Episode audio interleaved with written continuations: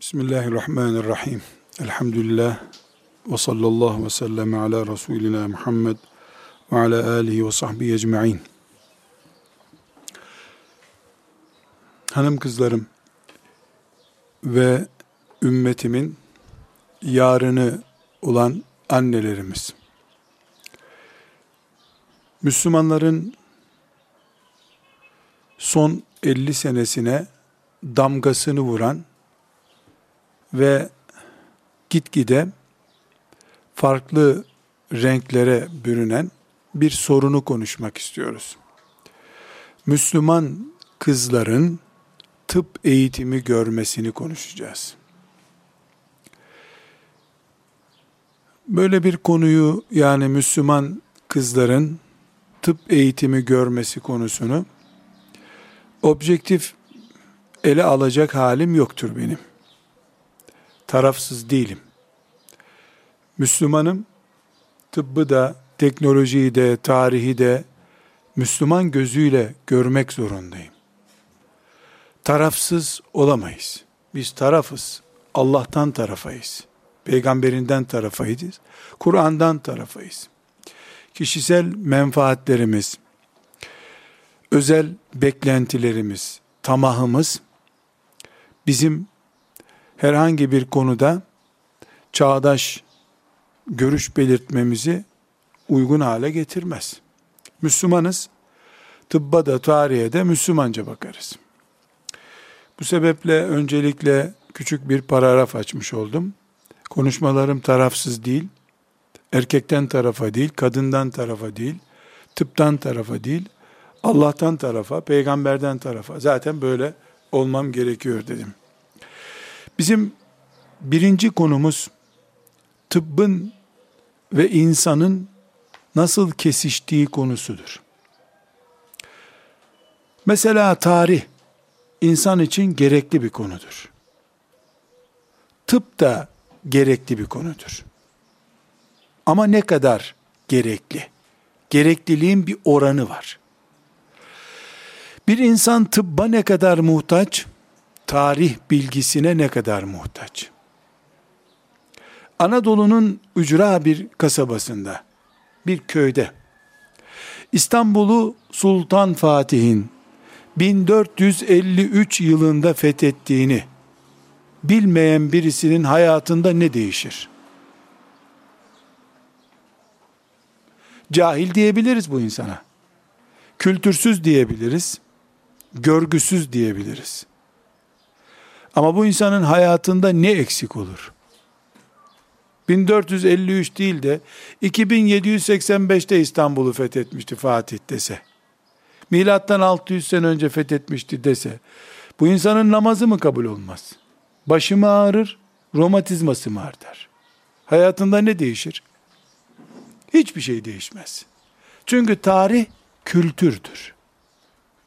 Kültür eksikliği kalite eksikliğidir yaşam eksikliği değildir. Ama aynı insanın tarım ilacıyla fare zehiri arasındaki farkı bilmemesi hayatına mal olur. Aspirinden çorba yapılmayacağını bilmesi gerekiyor. Bir tane alınır. Mercimeğe benziyor bu da zaten mercimekten bir avuç yapmıştım bundan da bir avuç yapayım dese hayatıyla oynar. Bu benzetmelerden nere çıkıyoruz? Tıp da gerekli, tarih de gerekli. Tıp hayat kadar gerekli, tarih lüks oranda gerekli. Tıp ilminin insanla bağlantısı yaşam oranı ile bağlantılı bir konu. Dolayısıyla biz Müslüman olarak tıbbı konuşurken bu yeryüzündeki hayatımızı konuşuyoruz kalite açısından da konuşmuyoruz. Varlık veya yokluk açısından konuşuyoruz. Tıp bu nedenle tarihten daha eskidir. Tarih, mesela bin sene yaşandıktan sonra dünyada tarihini yazalım dendi. Ama tıp, ilk insanın ilk nefesiyle beraber var olan bir ilim.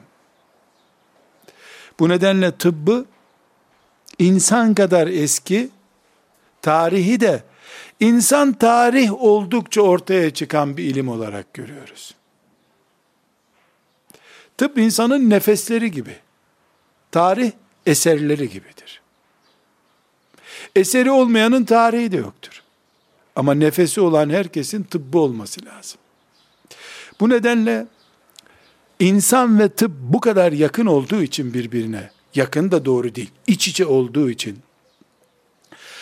şeriat ilimlerini tasnif eden alimlerimiz demişlerdir ki, ilim iki ilimdir.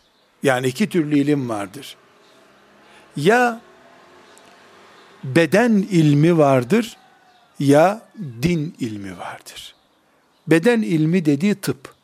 insan bedenini, insan anatomisini teşri eden, insanla hizmet eden bilim tıp bilimi ve din ilmi. Bunun dışındakiler olmasa da olur.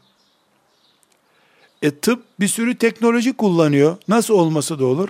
Teknolojinin sıfır olduğu zamanda tıp gene vardı. Tıp bugün teknolojiye niye muhtaç? Şundan muhtaç. Çünkü teknoloji icat oldukça insanlığın hastalığını artırdı. Kanseri çeşitlendirdi. Sakatlık oranını çoğalttı. İnsanlar deprem oluyorlardı, bir binanın altında kalıyorlardı. Bir binada bir aile oturduğu için beş kişi ölüyordu. Şimdi gökdelen gibi bina çöktüğü için 500 kişi ölüyor binada. Bu sefer tıp ilave hizmet getirmek zorunda kaldı. Çünkü teknoloji ilave ölüm getirdi. Kana arabasında öküzün altında kalacak birisi de ölecekti. Şimdi otobüs devrilince 30 kişi ölüyor. Teknoloji ilave ölüm getirdiği için tıbba ilave cihaz getirmek zorunda kaldı. Tıp teknolojiden eski. İnsanların ufak tefek kaşıntısı oluyordu. Tarladan bir otu ısıtıp sürüyorlardı, iyileşiyorlardı. Şimdi ciğerini çürüttüğü için asitli yiyeceklerden işte havaya karışmış filanca azot bilmem ne insanı çürüttüğü için insanın merhemle sürerek iyileşecek bir hastalığı kalmadı. Mecbur insana cihaz sokup e, boru sokup aşağıda ne çürümüş onu görmek zorunda kaldı tıp. Yani bunları yermek ne biçim teknoloji demek manasında kullanmıyorum. Tıbbın teknolojiden daha eski olduğunu, teknolojinin önce silah ürettiğini, önce kanser ürettiğini, vakit bulunca silah laboratuvarlarından artan tıbbi gereçler ürettiğini söylüyoruz. Önce casusluk için üretilmiş cihazlardan sonraları işte endoskopiler filan üretilmeye başlanıyor. Bunlar e, açık bir tartışmaya konsa yararı mı çok zararı mı çok öyle bir tartışmaya ihtiyacımız yok bizim. Ama tıp ve insan bir araya geldiğinde dedik ki biz tıbbı insanın dünyası olduğu için gerekli görüyoruz. Dini de insanın ahireti olduğu için gerekli görüyoruz. İnsana dünya ve ahiret lazım. Birini din sağlıyor, birini tıp sağlıyor. Bu nedenle tıp bizim için namaz gibi, oruç gibi. Çünkü namaz ve oruç ahiretimiz için şart, tıp da dünyamız için şart. Ama namazı namaz olduğu için kılmıyoruz biz. Allah emrettiği için kılıyoruz.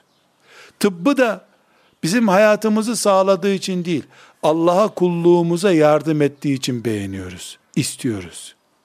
Çünkü biz kuru bir yaşama sevdasında değiliz. Allah için yaşama sevdasındayız.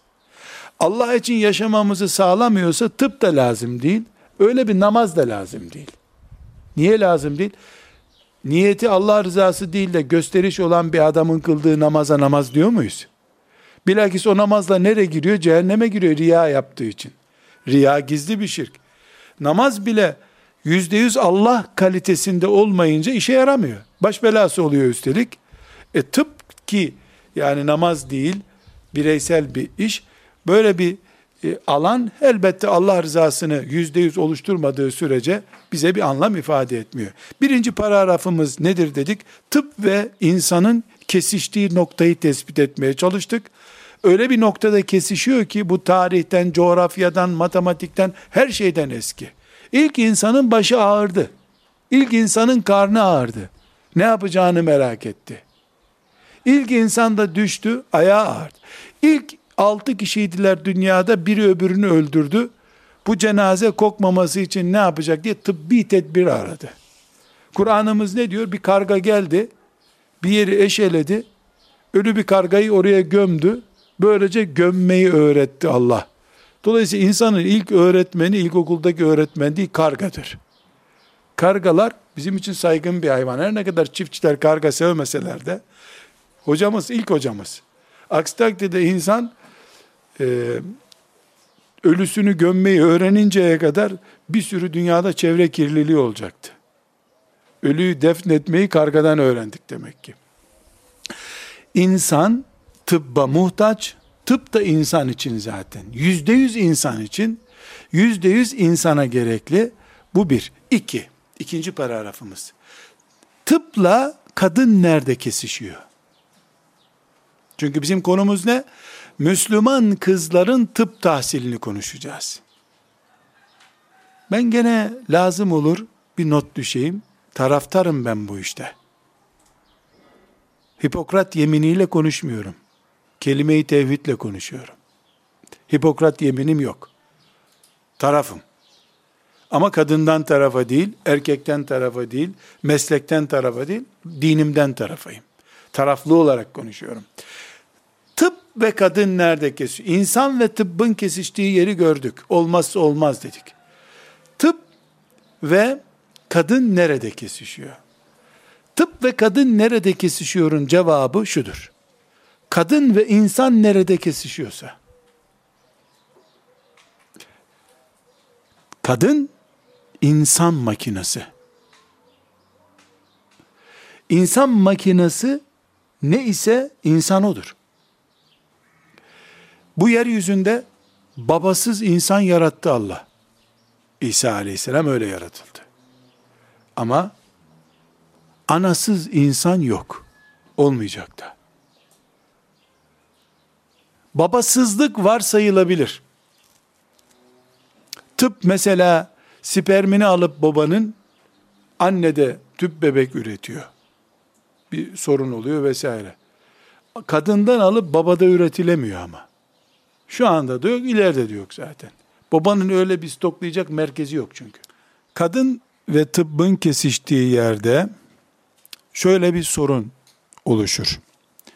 Eğer tıp insan için elzem, insan da kadın demekse, o zaman tıp herkesten önce kadının muhakkak alması gereken bir hizmet. Eğer kadın ve tıbbı bu şekilde birleştirdiysek, kesiştirdiysek, üçüncü paragrafa geçeriz. Deriz ki, kadının tıp ilmi okuması ne peki?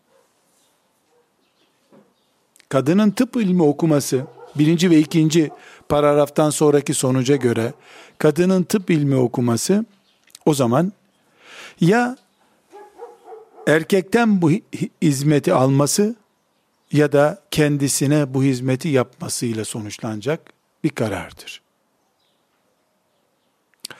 Alternatifsiz olduğu zaman ekmeği kimin pişirdiğine bakmadan kadın erkek kim pişirse pişirsin ekmek alıp yediği gibi Müslüman kadın erkekten de tıp hizmeti alır. Bunda hiçbir sakınca yoktur. Jinekog olması da önemli değil, kardiyolog olması da önemli değil, ortopedisyen olması da önemli değil. Hangi branş olursa olsun, dinimiz alternatifsiz bir pozisyonda, yani kadının bulunmadığı bir ortamda, Müslüman bir kadının cinsel organı ile ilgili bir tedavi de dahil olmak üzere erkekten hizmet alabilir. Burada şeriatın hiçbir koyduğu sıkıntılı ölçü yoktur. Neden? Alternatifsiz kaldın demiştir. Buradaki alternatifsizlik ne demektir peki? Alternatifsiz kalmak demek. Mesela bir kadının acilen 24 e, saat içinde görmesi gereken tedavi vardır. 2 saatte gidilecek de yan tarafta bir bayan doktor vardır. Burada alternatifsizlik söz konusu değil. Kalp krizi geçirmiş otogarda bir bayanla karşılaştık. Kalp krizine müdahale süresi 30 dakika değil mi? 30 dakika içinde şehirden doktor çağırmayı beklememiz, kadın doktor var mı yok mu o da belli değil, çağırmayı beklememiz ya da orada mevcut bir erkeğin kalp krizi geçiren kadına müdahale etmesi. Alternatifsizlik burada vardır. Aciliyet söz konusudur. Bir poliklinik ziya, tedavi sistemi başka şey, acil vaka şey demek ki, başka bir şey demek ki.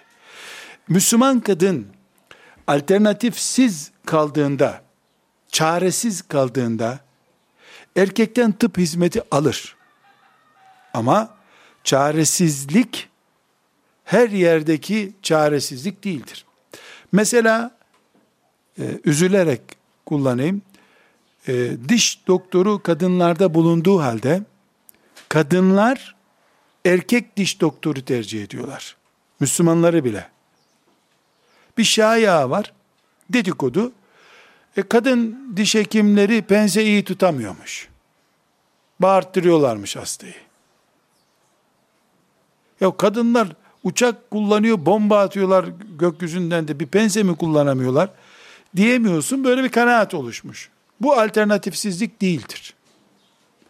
Genç bir kadın veya ihtiyar bir kadın durup dururken erkek bir doktorun önüne çenesini açıp ağzını gösterecek, ağzını koklatacak bir şekilde oturmasının bir caizlik boyutu olamaz. Mesela çok basit e, bir sistem. Kadınlar jinekok olmuyorlar. Niye olmuyorlar? Gece nöbeti çokmuş diye. Altıncı sınıftan da kaçıp gidiyorlar zaten. Nöbetler başlamasın diye. Bu bir alternatifsizlik midir? Evet.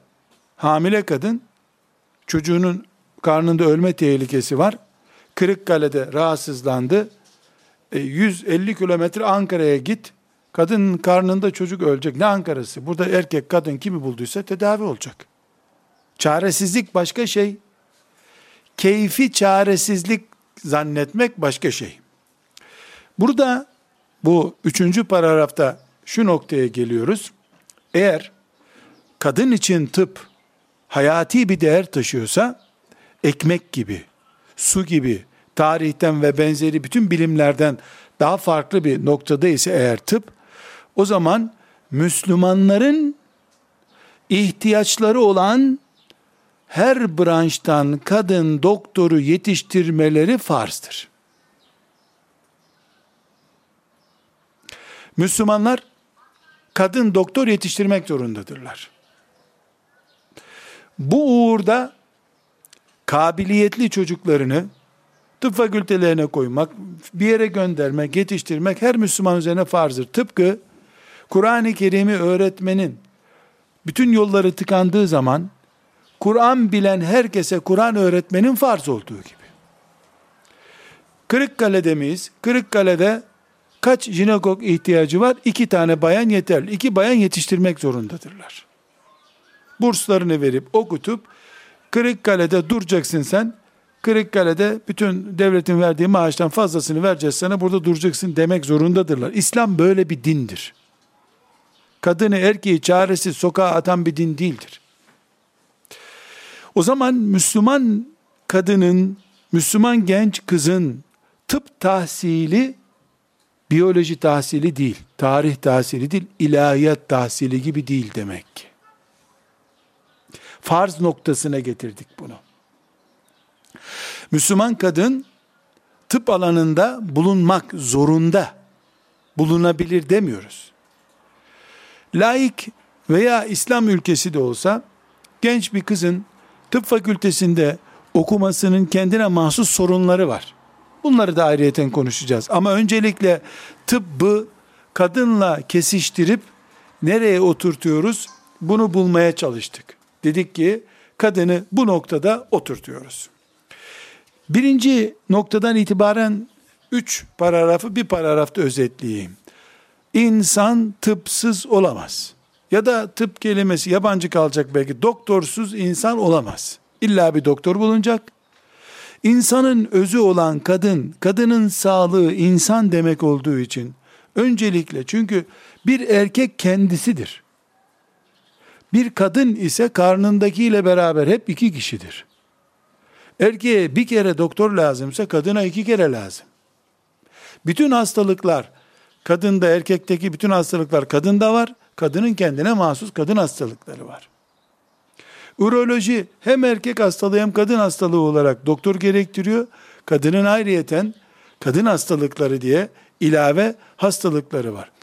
Bu noktada kadınların bir bölümünün doktor olması farzdır. Farz-ı kifaye bir ibadettir. Kimse yapmasa farz aynı olacak. Müslümanların kızlarından bir bölümünün tıp fakültelerinde okumaları ise farz olup bu farzı bütün ümmeti Muhammed adına yerine getirdikleri için tıpkı cephelerinde Filistin'de şurada burada ümmeti Muhammed adına cihad eden gaziler sonra şehit olan şehitler hangi sevabı kazanıyorsa cihad ettikleri için çünkü cihad etmek ümmeti Muhammed adına bütün Müslümanlar adına hareket etmek demek nasıl onlar gaziler mücahitler böyle sevap kazanıyorlarsa aynı şekilde e, tıp fakültesindeki Müslüman kızlar da bu sevabı kazanıyorlar. Elbette şartları var. Yani biz tıp fakültesinde okuyan Ayşe'yi Filistin'de Yahudi'ye karşı silah kullanan Kudüs'ümüzü müdafaa eden Ahmet görüyoruz. Ahmet kardeşimiz Filistin'de Yahudi ile cihad ederken niyetinde bozukluk var. Müslümanların malını çalmış. Ne yapıyor cihadının seviyesi? Aşağıya düşüyor. İhlasla yüzde yüz Kudüs'ü müdafaa ediyorsa e, Hazreti Ömer gibi dirilecek. Bunu da mücahit gördüm ben. Aynı şekilde kendine mahsus sorunları var. Kendine mahsus zafiyetleri var. Bunlara takılıp kalırsa cephede cennete gireceği bir işten cehenneme girer. Abdestsiz camiye gidip namaz kılan bir adam ölünce orada cennete mi giriyor? Bilakis camiye abdestsiz namaz kılmaya gittiği için belki de gavur olup gidecek. Dinle alay ettiği için. Doktoru da böyle, hocası da böyle, herkes böyle. Dördüncü paragrafımıza gelince, kısaca özetleyerek devam edeyim. Bir iş yaptık şurada biz, ilk üç paragrafta. Kadının tıp okumasını tuttuk tuttuk Filistin'deki mücahidin eşiti haline getirdik. Bu büyük bir iddia. Vakıa da böyle. Gerçeğimiz böyle. Buradan dördüncü noktayı tespit ediyoruz. Diyoruz ki, biz yaratılmışken bu dünyada, babamız Adem aleyhisselam yaratıldığında, şu dünyada iblis bizden önce vardı. Şeytan bizden önce vardı. Babamızla beraber geldiler çünkü. Bizi Allah iyiliğe çağırdığı gibi iblis kötülüğe çağırıyor. Allah bize cenneti hazırladığı gibi iblis de cehennemde arkadaş arıyor. İnsanın üzerinde iblisin planları, projeleri var. Allah'ın vaatleri olduğu gibi iblisin de vaatleri var. Namazdan, tıptan, iyilikten, anaya babaya, itaatten, çocuk yetiştirmeye kadar bu dünyada ne biliyorsak, hepsinin üzerinde şeytanın parmağı var. Ne kadar ilgileniyor peki? Cevap. Bir hırsız sokaktaki belediyenin çöp kutusunu çalmak, teneke alıp çalayım diye ne kadar ilgileniyor? Kuyumcu dükkanındaki bileziklerle ne kadar ilgileniyor? Onun gözü sokaktaki çöp tenekesinde mi? Veya fırındaki bir ekmekte mi? Kuyumcudaki bilezikte mi? Hırsız çalacağı şeyin değeri arttıkça alakasını, planını da artırıyor. Değeri azaldıkça tekme vurup gidiyor. Eğer bir meslek, mesela tarih dedik basit bir meslek olduğundan değil ama tıbbın yanında puanı düşük olduğundan. Mesela tarih, tarihte okuyan bir genç kız veya genç bir erkek, şeytana ne kadar ilgi alanı oluşturuyordur? Tarihin insan için ihtiyacı kadar. Tarihçi bir gencin Müslüman olması olmaması onu ne kadar etkiliyor? Tarihçi bir genç evet Müslüman olsa çok iyi olur. Olmasa İslam ne kaybeder? 20 puan kaybeder toplumda.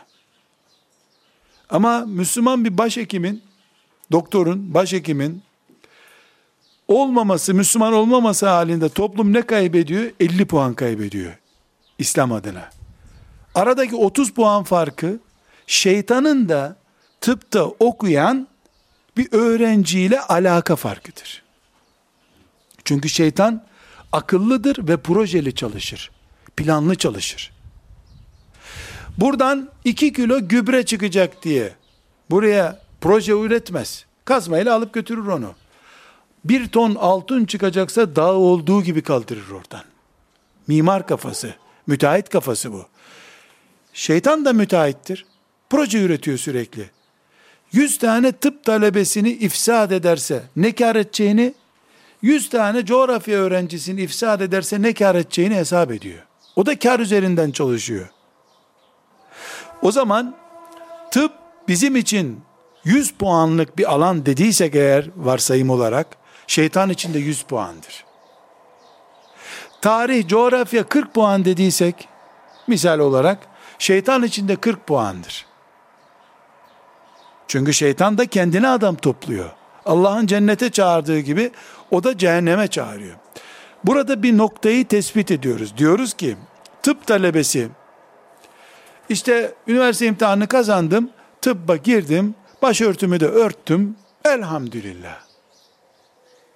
Namazımı da kılıyorum. Zaten ben erkeklerle de ilişkim yok. Yani haram bir işte yapmıyorum.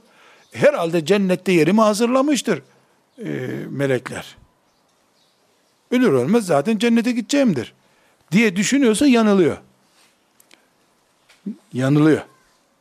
Neden yanılıyor? Çünkü para açısından, toplumdaki forsu açısından, para kazanırken, toplumdaki forsunu kullanırken, hatta evlilik için teklife gelindiğinde kimsin sen doktor adayıyla evleniyorsun? Dedirtirken, sevabı dağlar gibi iken, nasıl kendini ben namazımı kılıyorum, kurtuldum, cennetlik oldum diye yutturabilir ki? forsunu mesela tarihçi ile coğrafyacı ile yan yana otur dediğin zaman oturmuyor. Biz tıpta okuyoruz diyor. Fors istiyor. Biraz sonra zikredeceğim bunları. Onun kıldığı namazı kendi de kılınca yeterli buluyor ama. Bu yanılgı. Senin insan katında da Allah katında da ağırlığın var. Namazla yutturamazsın melekleri. Namaz sıradan Müslümanın görevi zaten. Sen zaten sıradan Müslümansın artı tıp ağırlığın var. Seni Kudüs'teki mücahide denk tutuyoruz biz iş yaparken. Senin başörtüsüz okuman caiz mi değil mi diye alimler saatlerce oturup tartışıyorlar. Caiz olabilir düşünüyorlar. Tıp talebesi iki şeyi unutmayacak. Bu ümmetin sıradan bir Müslümandan beklentisinden fazla beklentisi vardır onun üzerinde. Bunun için diyoruz ki tababet yani tıp ilmi tabi sizler tababet kavramını yeni duyacaksınız belki de e, bu arkadaşlarım daha e, duymuşlar. Tababet tıp icra etmek demek. Yani tabiplik belgesi alıyorsun. Gidip işte ta, branşın neyse o branşta hizmet ediyorsun. Tababet bizim şeriatımızda bir hak değildir. Görevdir. Marangozluk bir haktır ama meslektir. Dolayısıyla marangoz ben senin dolabını yapmıyorum diyebilir birisine. Ama bir doktor ben seni muayene etmiyorum diyemez. Çünkü doktor mesleğini icra etme hakkıyla çalışmıyor. O mesleğe hizmet etmeye mecbur olduğu için çalışıyor. Dolayısıyla Müslümanların ümmeti Muhammed'in bir doktordan beklentisi sıradan Müslümandan beklentisinden fazladır. Bir. İki nokta var dedik. İkincisi de bir doktorun şeytanın ağlarına takılma riski başka bir meslektekinden çok daha fazladır. Mesela siyasetçi kadardır en azından. Bu noktada şeytanın ilgi noktasına gelmesi açısından bakıldığında e, siyasete denk duruyor tıp. Siyasette de ciddi bir şekilde şeytana yakın olma, şeytanın pençesine aday olma riski var. Doktorda da var bu. Doktorun bu riski bilerek mesleğini öğrenmesi, mesleğini icra etmesi gerekir. Beşinci noktaya geçebiliriz şimdi. Bütün bunlardan sonra bu kadar önemseyip tıbbı öne çıkardıktan sonra o zaman bizim bir soruya cevap vermemiz lazım. Tıp tahsili Müslüman genç bir kız için ne tür sorunlar oluşturuyor? Bu sorunları nasıl çözeceğim? Tıp diploması ile beraber Müslümanların göz bebeği oluyorum, umudu oluyorum. Eylemlerim, muayenem, ameliyatım ibadet düzeyine çıkıyor. Benim uykum var deme hakkım olmuyor. Kapıyı çalıyor. Binamızda acil bir hasta var. Nöbetçi değilim. 112'ye haber verin diyemiyor doktor. Böyle bir hakkı yok. Ben de hastayım diyemiyorsun. Çünkü tababet hak değildir, vazifedir. İlk insandan beri böyledir. Böyle bir yemin filan yaptırırlar doktorları ama zannediyorum iki ayağını birden yere basmıyor doktorlar yemin ederken artı eksik kutupları birleştirmediği için de doğru dürüst yeminleri tutmuyor herhalde. Yani doktorlar hakkında şimdi konuşurken de zor oluyor tabi. Gün olur ellerine düşerim diye de korkuyorum. Ama tarafım ben. Ben tarafım. Taraf olarak konuşurum. Sorunlar ve bu sorunların çözümü üzerinden devam edelim. Tıbbın birinci sorunu elde edilmesi, tahsil süreci zor olan bir branş. Bu zorluk ekonomik olarak da var. Yer olarak da var. Her ilçede tıp fakültesi yok. Hiç hiçbir ülkede yok zaten. Büyük şehirlerde var. Büyük yerleşim merkezlerinde var. E senin ailen orada değilse e, taşınma, barınma sorunu var. Tıp kendi başına bir sorun. Neden sorun? Pahalı çünkü. Dünyanın her yerinde dört yıl değil. Yani hiçbir yerinde dört yıl değil. Her yerinde daha fazla, daha yüksek. E, artı tıp fakülteleri kız lisesi, erkek lisesi denecek gibi kız tıplar, erkek tıplar diye ayrılacak imkanı yok henüz insanlığın. Yani şu anda İslami bir sisteme geçilse bile hemen İslam devleti, hilafet devleti kurulsa bile kadın tıp fakülteleri kurulması çok uzun bir zaman alacak. O yatırımı, birikimi yok insanlığın. Çünkü dünyanın neredeyse hiçbir yerinde yeterli doktor oranı yok. Yeni yeni nüfusu az olan Avrupa ülkelerinde e, doktor oranı yeterli duruyor. Yani e, sadece Türkiye'de ya da üçüncü dünya ülkelerindeki bir sorun değil bu. Dünyanın sorunu. Yeterli doktor bir mesele deniyor ki işte 5000 kişiye bir e, ortopedi uzmanı lazım deniyor. Sonra romatizmal hastalıklar filanca ilaçtan dolayı filanca dalgadan dolayı bir artıyor. Bu sefer o oran yeterli olmuyor tıpta. Yani hastalık tıptan hızlı ilerliyor adeta. İlaç sektörü işte filanca ilacı geliştiriyor. O ilaç kendine mahsus başka bir hastalık peyda ediyor bu sefer. Onun için bir ilaç daha üretilmesi gerekiyor.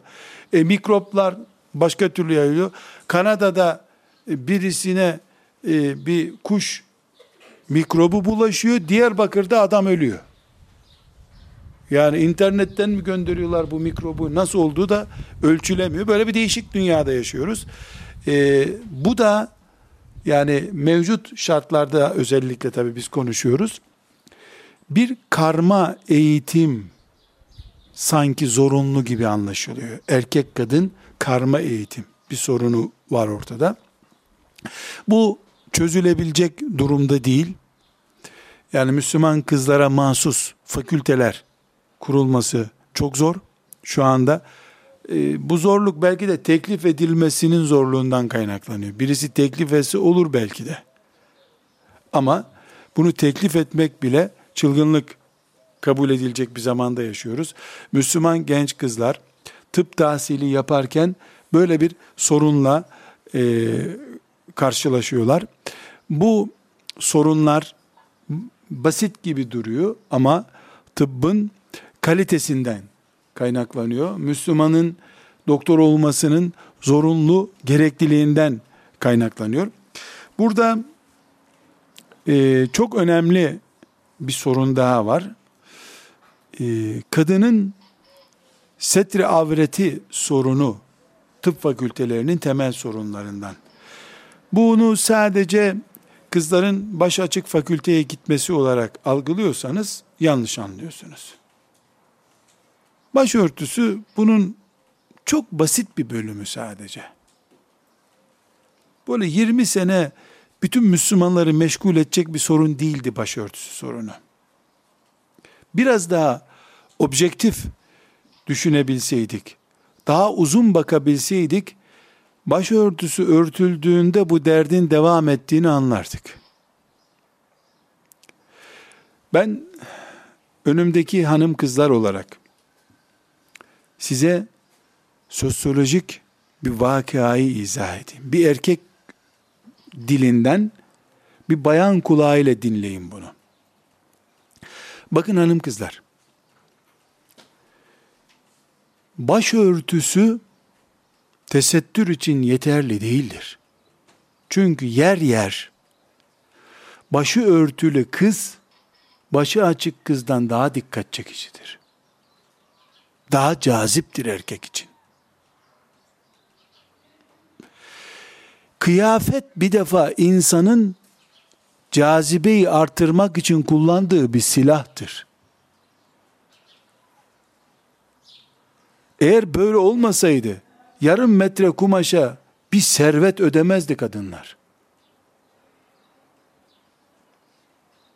Niye kadınlar düğüne giderken başka, komşu gelince başka, akrabası gelince başka, kocası gelince başka, günde yedi çeşit niye giyiniyorlar? Kıyafet kendisi cinsellik üretir. Cazibe üretir çünkü. Kaba, köylüce, beni hacı amca kabul edin, hacı amcaca konuşayım ben. Bir genç kızın üzerinde hiçbir kıyafet olmadan erkek gözüyle 70 puanıysa kıyafetle bunu 90 puana çıkarabilir bir genç kız. Kıyafette al beni vardır. Dolayısıyla meselemiz bizim başörtü meselesi değildir. Müslüman hanımefendinin erkeğin gözünden korunması meselesidir. Bu şüphesiz şu anda tıbbı e, ele aldığımız konu için yan konu gibi duruyor ama e, tıp fakültelerinde okuyan kızlarımızın setir avret meselesi vardır. Bu setir avret meselesi başörtüsünü hemen akla getirdiği için bir yan paragraf bunu açtım. Setir avrette yani Müslüman genç kızın bedeninin teşhir edilmemesi bir boyutu, ikinci boyutu da Müslüman genç kızın erkeğin avretine muttali olması sorunu var. Yani erkeklerin Müslüman doktor adaylarına bakması haram da 20 yaşında bir genç kızın ürolojik bir tedavide bulunması helal mı sanki? Yani hep avret deyince kadının avreti yok ki erkeğin de avreti var. Tıp fakülteleri o mesleğin gereği olarak avrette asgari şartlar aramak, zorunlu olan ve olmayan aramak gereken bir branştır. Çünkü bir doktor erkek veya kadının ürolojik organları hocasından öğrenmeden asistanlık döneminde gidip tedaviye katılmadan öğrenmesi mümkün değil. Şöyle bir doktor düşünemeyiz. İnsanı çok iyi biliyor Ama belden aşağısını tanımıyor. Onun tedavi edeceği insanların belden yukarısı olması lazım. Belden aşağısı olanlara başka doktora gidin diyor. Ben görmedim diyor. Sanal doktor olur bu. Çünkü evet ciğerle ilgili bir tedavi vereceğin ilaç e, her bütün organları etkileyecek. Bütününü tanımadığın insanın parmağını tedavi nasıl edeceksin? Burada bir setri avret sorunu var tıp fakültelerinde. Ama bu setri avreti en başta dedik ki biz şeriatımızın tıpta getirdiği ruhsatlar var. Bu ruhsatları biz kullanırız. Nasıl kullanırız? Müslüman genç kıza deriz ki Allah'ın haramı diye bir şey biliyor musun? Biliyorum. Elbette Müslüman genç kız diyoruz zaten. Bu haramlıkta sadece zorunlu olarak bir erkeğin cinsel organında şöyle bir yara nasıl tedavi edilir diye sana öğretilmesi gerekiyor. Bunu bilecek kadar sen mubahlaşacak bir bakmaya sahipsin. Bunun bir saniye ötesi zina gibi bir haramdır biliyor musun? Deriz. Biliyorum bu ölçüyü kullanıyorum derse tıp fakültesindeki talebe haramla yüz yüze değildir. Bana ne ya bir kere bu derse girerim türünden bir çıkış yaparsa e, cehenneme çalışıyor. Ona yapacak bir yatırımımız yok. Bir başka sorun hanım kızlar çok önemli bir sorun bu. Burada küçük bir parantez açacağım Açalım. ama kızmayalım. Benim hocalığımdan dolayı mıdır, çevremin genişliğinden dolayı mıdır bilmiyorum. Bayanlarla beraber belki bir 300-400 doktor arkadaşım var. Hem kendim gittiğim için hem yani bir sebeple tanıştığım için, bana gelip gittikleri için. Fakat bu doktorların bende oluşturduğu kültür doktorlarla aramda hep sorun oluşturuyor. Kızıyorlar, bağırıyorlar, elimize düşersin filan diyorlar. Elhamdülillah Allah düşürmedi ellerine henüz. Bir gün düşersem ne yapacağım onu da bilmiyorum tabi. Bayan doktorların bu sözümün istisna olanları istisnadır. Ama bayan doktorlarla ilgili şöyle bir çıkmaz var. Doktor forslu bir insandır. Çünkü dostu düşmanı onun önüne doktor bey, doktor hanım diye geliyor. Siyasetçi seçimden seçime insanlarla karşılaşıyor. Adamın tapu dairesinde işi varsa siyasetçiye muhtaç, doktora herkes muhtaç. Şeytan dedik ya fazla ilgileniyor. Doktorları forslu adam haline getiriyor. Doktorlar da hele hele geri kalmış ülkelerde doktorluk yapanlarda bu insanları biz yaratıyoruz gibi bir algı vardır. Özet olarak tabii böyle böyle demezler. Hele Müslüman bunu söylemez. Ama doktorlar forslu adamdırlar. Nazlıdırlar. Para düşkünüdürler. Ayrı bir konu. Kadın doktorlar bunun çift dupleksidirler. İstisnası olan benim üzerime almıyorum bu sözü desin. Kadınlar doktor oldular mı yanlarına yanaşılmıyor. Annesi de yanaşamıyor. Öbür doktor hanım da yanaşamıyor. Bu genel bir tahammül müdür diye özellikle tıpla ilgilenen arkadaşlarıma soruyorum. Maalesef hocam böyledir diyorlar hep. Mesela başhekim arkadaşlarım var. Diyorum ki doktorlar hata yapınca ne yapıyorsunuz? İkaz ediyoruz hocam. Şunu niye böyle yaptın diyor. Ne cevap veriyorlardı?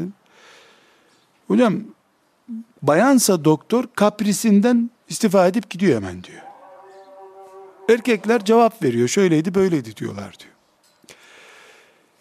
O zaman ben de diyorum ki Müslüman genç kızın tıp okurken Gazali'nin İhya Ulumuddin'ini de okuması lazım. Kul olduğunu unutmadan tıp okuması lazım.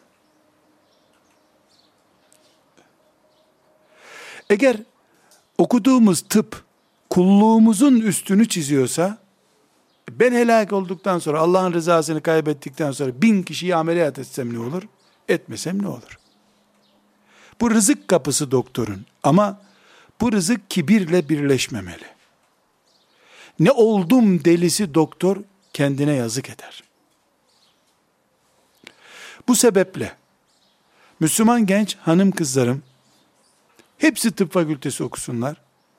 Erkekler de muhtaç olup kızlarımıza gidip muayene olalım. Zararı yok.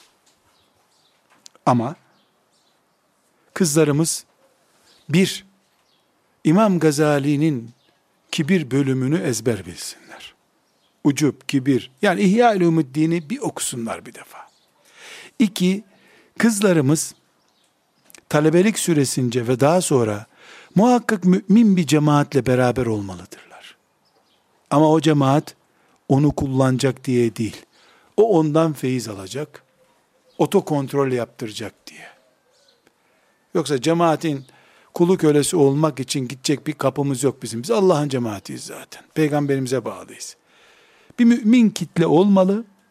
Önlüğünü çıkarıp Perşembe günü, salı günü oraya derse gittiğinde sıradan bir mümin olarak gitmeli. Orada onu soru sorduklarında bile ben ders almaya geldim. Müsaade edin bu işlerle meşgul olmayayım demeli. Tıbbın getirdiği sorunlardan biri diye bunu konuştuk.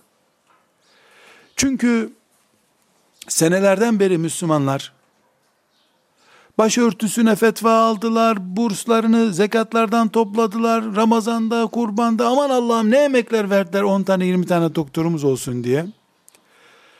O doktora Ramazan günü burs toplayanlar bile ziyaretine gidemediler bir daha doktorun. Hep randevusu dolu oldu mübareğin. Kibir fıçısına döndü doktor hanım. Kendi de kaybetti. Müslümanlar da bunu yetiştirmektense ne lazım demek zorunda kaldılar. Bir başka meselemiz doktorların antisosyal olmaları sorunudur. Askerlik ve tababet sosyal olmaya bir nebze engeldir. Bir ara nöbetinden dolayı engel. Sonra çok yorulduğundan dolayı engel. Bu sılayı rahimi koparmayı beraberinde getiriyor. Arkadaş tanımamayı getiriyor. Telefona bakmamayı getiriyor. Bir, bir ondan sonra zengin hasta, fakir hasta diye ayrım yapmaya başlıyor. Doktor hastalıkları bunlar. Bunları da muayene ettirmeleri lazım. Hep onlar mı başkasını muayene edecek? O da gidip İmam Gazali'ye kendisini muayene ettirecek. Bu işlerden de İmam Gazali'nin muayenehanesi iyidir. Çok iyi bir doktordur İmam Gazali. Gidecek. Ya zengin hasta gelince biraz daha dikkatimi çekiyor diyecek. Veyahut da meşhur birisinin çocuğu gelince çocuğun sancısını daha fazla hissediyorum. Garibin çocuğu gelince iyileşir diye sevk ediyorum. Diyecek. İnsani boyutunu öldürmemeli doktor. Yaşadığım vakaları örnek olarak zikretmek istemiyorum. Ama zikretsem belki sizin bir kısmınız böyle olmaktansa bırakayım tıbbı dersiniz. Başıma gelen hanımımdan, çocuklarımdan, annemden, kardeşlerimden dolayı karşılaştığım doktor vakaları. Ki kiminle konuşuyorsam o bana beş tane ilavesini anlatıyor onun. Siz eğer Kudüs'teki mücahide muadil bir mesleği icra edecekseniz insanlığı kaybetmeyeceksiniz. Biz Kudüs'te robot mücahitler beklemediğimiz gibi robot doktorlar da beklemiyor. İnsanlık yüreği ölmemeli. Ama bir hakikat var ablalar. Doktor benim duygusallığımı taşıyamaz. Taşısa doktorluk yapamaz. Kızımın iki yaşındayken burnuna tesbih kaçırmış. Koymuş burnuna kalmış öyle. Annesiyle ben tam bir saat uğraştık, becerdik, en son noktaya koyduk onları. Ve çocuğun rengi solmaya başladı. Nefessiz kaldı çocuk. Alacağız dedikçe çırpındı. Çırpındıkça ittik, ittik, gitti. Sonra da bir doktor arkadaşa dedim, gel gel buraya gel dedi. Telefon ettim, gittik. Ee, sen çık dışarı Nurattin dedi. Ben kapıyı kapattım. Uf uf yapıyorum. Annesine sabırlı ol diyorum. Şey, çünkü sarardı. Nefessiz kalmaya başladı. Becerdik. iki deliğini de kapattık burnunun. O da inadından dişlerini sıkıyor. Nefes almıyor. Bu olacak. İşte bir buçuk yaşlarında bir çocuk. Ben kapıyı kapattım. Ondan sonra annesine işte merak etme doktor tanıdık diyecektim. Doktor kapıyı açtı. Gelir misin dedi. Eyvah dedim bizim çocuk gitti. Al al dedi boncuklar da bunlardı dedi. Bir buçuk dakika veya iki dakika. Üç değil ama. Bizim iki saat uğraştığımız şey. Dedim doktor bey hızlı nefes aldı da düştü herhalde dedim. Yok dedi. Sen burada olsan ben de bir saat uğraşırdım dedi. Sen babasın. Bu da anne dedi. Sizde merhamet var. Siz bunu alamazsınız. Beynine kadar iterdiniz bunu dedi. Man bir sert baktım dedi, ödü patladı, aldım dedi penseyle. Bir şey olmadı dedi. Çünkü ben yavrum, canım, kızım hem öpüyoruz hem almaya çalışıyorduk. O da nazlanıyordu. Evet doktorun biraz merhametinin törpülenmesi lazım. Kesemez yoksa. Kesemez. Dört çocuk büyüttüm. Dördüne de ilaç verilirken ben evi terk etmişimdir. Çırpınıyor çocuk çünkü. Sanki keseceğiz çocuğu. Ben gideyim ilaç ne yaparsanız yapın demişimdir. Veremez. İlaç verirken bile dayanamam ben. Ama bu Afganistan'daki çocuk ölürken bile 50 dolar kırparız bundan diye düşünecek hale getirmemelidir. Merhameti hafif, törpülensin, puanı düşsün merhametin çünkü doktor o ama insanlığı gitmesin. Bir sorun daha var. Müslüman kadınla tıbbı birleştirdiğimiz yerde bir sorun daha var. Tıp kadınlığı ve anneliği öldürmemeli. Ben sık sık doktor kadınla evlenen çabuk boşanıyor duymamalıyım. Eğer doktor anne olamayacaksa, hasreti annelik olduğu halde, anneliğini etkiliyorsa, bedenindeki cinselliği hissettiği halde, doktorluk yüzünden bu cinselliği yerine getiremeyecekse, tababette ilerlememeli. Bir tür biz, nasıl mücahitler Filistin'de analarını, babalarını, kocalarını, karılarını feda edip, hatta hiç evlenmeyip, Kudüs'te şehit olayım diyor gidiyorsa, biz tıbba bin tane kızımızı hiç evlenmeden feda etmeye hazırız. Tıbba feda edilmiş kızlarımız olsun. Ama jinekoklar erkeklerden olmasın. En son Ankara'da en çok meşhur bir fakülteden bir ziyaretçim geldi tıp fakültesinden. Sıradan bir soru sordum. Dedim ki sizin kadın hastalıkları bölümünde erkek kadın oranı ne dedim? Maalesef dedi hocam. Ne demek maalesef? Kadın yok denecek kadar dedi. Yani kadınlar erkeklere mi gelmek zorunda dedim? Evet dedi. Niye dedim? Hem fakülte dedi kadınlar zırt pırt hasta oluyorlar, doğum yapıyorlar diye araştırma görevlisi almak istemiyor dedi. Hem de dedi kadınlar çok nöbet tutuluyor bu bölümde diye gelmek istemiyorlar buraya dedi. Vay be! Hem cihat olacak, şehit olacak ama ölmeyecek. Ölmeden şehit olma. Ya da emekli olunca şehit olacak. Gençken şehit olmayacak. Böyle olur mu? Biz bunu cihat görüyoruz. Her türlü fedakarlığına hazır olmalıyız bunun. Ama benim analığım ağır basıyor diyorsa bir zarar yok. Bırak fakülteyi. Ya da analığına zarar vermeyecek bir branştan devam et. Ben kocasız yapamam. Bana koca lazım diyorsa Allah'ın iradesi bu. Hakkındır. Tıbbımız bir miktar dağlardaki mücahitler gibi fedakar istiyor. Bu fedakarlığı yapabilecekler bu bölümde okusun. Hem cinselliğinden taviz yok, analıktan taviz yok, tıptan taviz yok. Bu üç yarımdan bir bütün çıkmaz hiçbir zaman. Bunlar bir bütün elma oluşturmazlar. Çeyrek bunlar hepsi çünkü. Son bir nokta tıp talebelerine tavsiyem. Eğer bir tıp talebesi mesela kardiyoloji hocasını çok merhametli bir insan olarak beğendiği için ben kardiyoloji hocası olayım, doktoru olayım düşünüyorsa yazıklar olsun. Çok yazıklar olsun hem de. Bu neye benzer biliyor musunuz? Hacca gitmek için yola çıkmış adam, Bağdat'ta güzel bir cami görmüş, burada bari namaz kılayım kalayım burada düşünüyor. Tamam bu cami ama sen hacca gidiyordun hani, Mekke'ye gidecektin. Tıbba girmiş talebe, 6 sene sonra tıbba başlayacak. Tıbbı okuyacak, TUS'a girecek, en yüksek puan hangisi ise onun kabiliyeti de ona uygunsa onu alacak. Keyfine göre değil, kabiliyetine göre tercih yapacak. Neden? Çünkü Allah onu o çetin ameliyatlar için yarattı. Zevkine göre bir hayat benimserse iyi. Siz niye İstanbul'a beni dinlemeye gelmediğinizde beni 500 kilometre buraya kadar süründürdünüz? Borcum mu vardı size? Ben niye demedim atlayın otobüse gelin madem hocayım gelin dinleyin beni. Hayır bir meşakkate katlanmam gerekiyor. Madem çok sevap kazanmak istiyorum. Madem sıradan bir imam olmak istemiyorum da hizmet etmek istiyorum dinime. E, dağ bayır demedim geldim. Bu niye benim için geçerli oluyor da doktor hanımlar için geçerli olmuyor? Nöbeti çok diye.